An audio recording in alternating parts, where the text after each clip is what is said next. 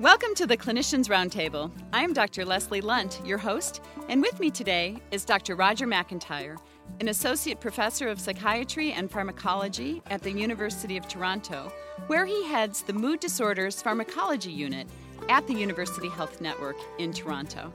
Dr. McIntyre is involved in multiple research endeavors, which primarily aim to characterize the association between mood disorders and medical comorbidity.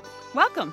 Thank you, Leslie, for having me. It's a pleasure to be here. So, Roger, this is a topic many of us aren't familiar with. Um, can you kind of walk us through the, the intersection between uh, metabolic disorders and psychiatric conditions? Yeah, absolutely, Leslie. I think that uh, what we could describe as the encompassing theme is really chronic stress in what diabetes, mood disorders, many other psychiatric disorders, arthritis, heart disease, the list goes on and on, all share in common beyond the fact that they're public health issues is that these are disturbances in really really stress. And what stress means to, you know, science is changes in the way the body handles uh, sugar, how it handles inflammatory processes, and really how it handles just overall bodily function.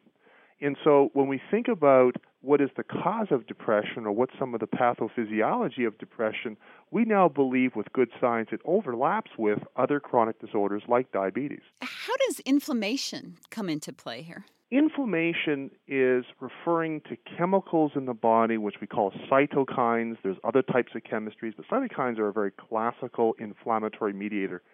And what they do is they communicate inflammatory signals from one cell to the next. And they're activated in arthritis, heart disease, many other types of chronic medical problems. And in psychiatry, what we are now seeing, based on good science, is that individuals who have mood disorders, maybe schizophrenia, we're now thinking even dementing disorders like Alzheimer's, there's abnormalities in the body's handling of inflammation. And what's interesting, Leslie, and we know this as clinicians, is that when we see people who have mood disorders, they often have other medical problems mm-hmm. like diabetes, overweight, their heart disease, even arthritis.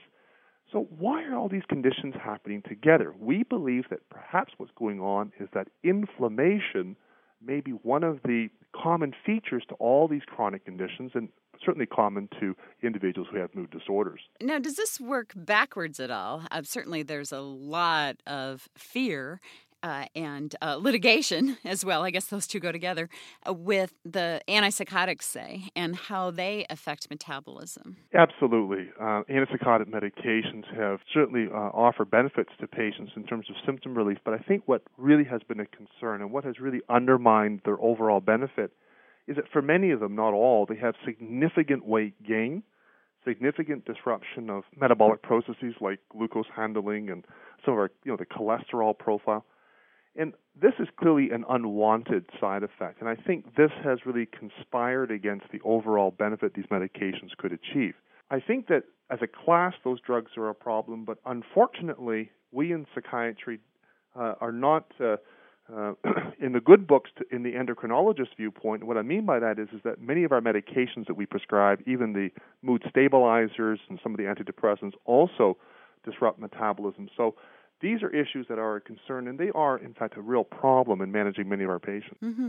You know, I think it's worth our time to talk more specifically about this issue since they're they're so commonly prescribed. It seems by every specialist these days. So, how about if we walk through, let's say, the antipsychotics one by one, and I'd like to hear your thoughts about uh, specifically the impact upon metabolism. With respect to the uh, antipsychotics that we have available in North America, commercially available in the local drugstores and so on olanzapine or Zyprexa and clozapine or Clozaril are two antipsychotics that impart the most weight gain, and they also have what appears to be the most disruption on glucose handling and also lipid uh, or you know fat and triglyceride homeostasis. Intermediate on the list would be two compounds risperidone, which is trade name Risperdal, and uh, quetiapine, which is trade name Seroquel. They are intermediate, and on the lower end, in other words, the ones that impart the least weight gain, and have next to no or minimal effect, at least it appears, on lipids and sugar, is aripiprazole, which is Abilify, and ziprasidone, which is uh, Geodon. There's a recently introduced molecule known as paliperidone, which goes by the name Invega, which is a metabolite of risperidone. Uh, we don't yet have a lot of data on this agent, but it looks like its metabolic profile is very similar to its parent, which is risperidone. So that would put it in the middle sort More of class. More intermediate part of the continuum, if you will. Okay. Now, now, how about the antidepressants? Are there particular ones that are, are more offending here? Well, you know, this is always a very difficult area because when we look at the clinical studies, it appears as though most antidepressants are weight neutral or impart very minimal effect on insulin and lipid profiles.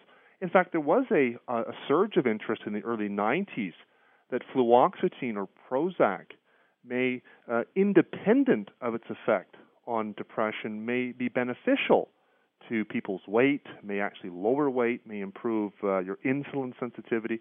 I think that the enthusiasm was high in the early 90s. That enthusiasm, at least in that regard, has certainly been uh, somewhat muted in the last five to seven years. But I think we can say, is taken together, most antidepressants we have are weight neutral. There are a few exceptions. Remeron or mirtazapine, which is one of the newer agents in the last 10 years, that does have weight gain and associated problems. And some of the older drugs, which still pop up, like the tricyclics, the monoamine oxidase inhibitors, they clearly have weight gain associated with them. That being said, Leslie, you know, as a clinician, I have many patients who will take so-called SSRI therapy, which are alleged to be weight neutral, and patients will say, you know, Dr. McIntyre, I've gained a lot of weight on this medication. And I think for a long time, I don't think we gave patients the uh, the attention on that issue they probably deserved. I think each individual will react differently to medications, but populations of patients will say that SSRIs particularly are are weight neutral. So, so Roger, we've gone through antipsychotics, antidepressants. Now, you had mentioned earlier the mood stabilizers. Indeed, the mood stabilizing agents that uh, we you know we think about for bipolar disorder, but Leslie, as you know, we use mood stabilizing agents right across psychiatry, from childhood right up to geriatric populations for a host of conditions. And what comes to mind immediately is some of the uh, drugs like lithium. Uh, we also think about some of the so-called anticonvulsants like Divalproex or Depakote. I think that there's many uh, drugs that fall under the banner of so-called mood stabilizers, but what I would just really, I think, emphasize is that the popular mood stabilizer, Depakote or Divalproex, has uh, very significant effects, unwanted effects on weight and uh, insulin and glucose homeostasis. And at least in reproductive age women, it's now been documented that this molecule may, in some predisposed women, increase their risk for changes in the reproductive hormones, which ultimately leads to changes in menstrual cycle and maybe even what's called polycystic ovaries in some cases. But one in ten women, it's believed, may experience that. So when we think about prescribing mood stabilizers, we think about targeting symptoms, but I think it's also incumbent on us in the clinical arena to be really recognizing and anticipating some of these physical health aspects of our patients and what medications may do of harm to those uh, really dimensions of the patient. Well, I'm wondering, as you're talking about the mood stabilizers, certainly in my practice, one of the most um, troubling and sort of insidious side effects that they have is the, for lack of a better word, call it blunting of cognition. Yes. And uh, you know, as you're talking, I'm wondering, I'm wondering about that relative to the metabolism and glucose issues. Any thoughts about that? That's a really interesting thought, and you're absolutely right that these medications do have, in many cases, adverse effects on cognition. We have uh, hypothesized what you've just mentioned that perhaps in part some of these detrimental effects or deleterious effects on cognition may in fact be mediated by some of the abnormal effects these drugs have on, on metabolism. That's a hypothesis. I'm sure there's more than one mechanism that may explain this or possibly explain this. But that's a very interesting uh, really notion. You know, we think about the brain, Leslie. I mean, the brain is 2 to 3% of our total body weight hmm. is our brain. Yet it consumes, at least for most of us, 25% of our total body energy. So here we have this organ consuming all this energy, so it stands to reason any type of really system or any type of problem or drug that affects the metabolism may in fact affect that organ, which is dependent on metabolism so greatly, that being the brain. Now, stepping back uh, to real life here in the clinic, what tips do you have for practicing clinicians, be they psychiatrists or, or primary care docs, who are using these medicines probably on a daily basis? I think the tips are, first of all, sharing with patients the possibility of these types of side effects. I think the need for screening for metabolic problems in our patients is critical and ongoing surveillance of any unwanted side effects. I think the data are catching up with clinical opinion. They're still behind clinical opinion, but I would share with an emerging opinion that exercise as at least an adjunct, not as a primary treatment, but at least as an adjunct to other more formalized treatments for mood disorders, I think has to be strongly encouraged.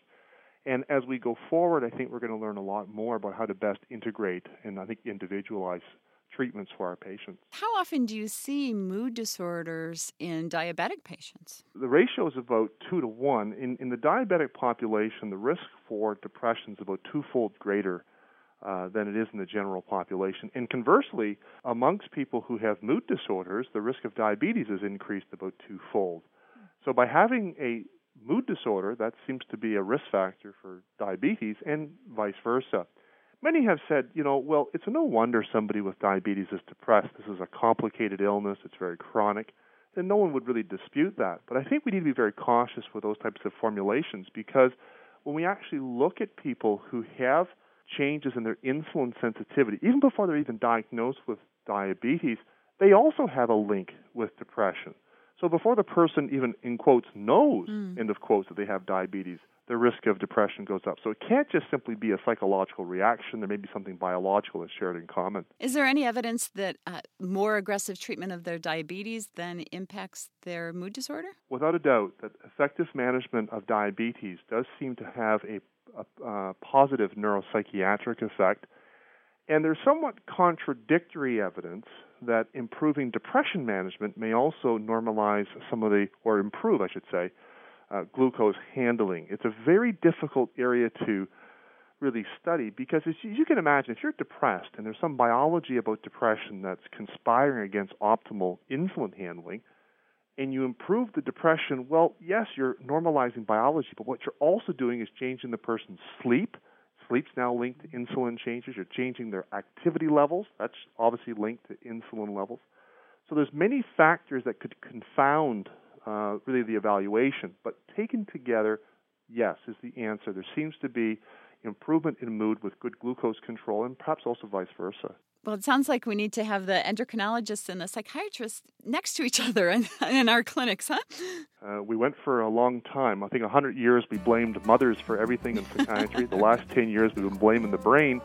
And now, the last few years, we've been sort of blaming, I think, the cells and how to make these things function right. And our endocrinologists know this area very well. Well, thank you so much for your thoughts today. Our guest today has been Dr. Roger McIntyre from the University of Toronto. I'm Dr. Leslie Lundt. You've been listening to the Clinicians Roundtable on ReachMD XM233, the channel for medical professionals. For comments and questions, please send your emails to xm at reachmd.com. Thank you for listening.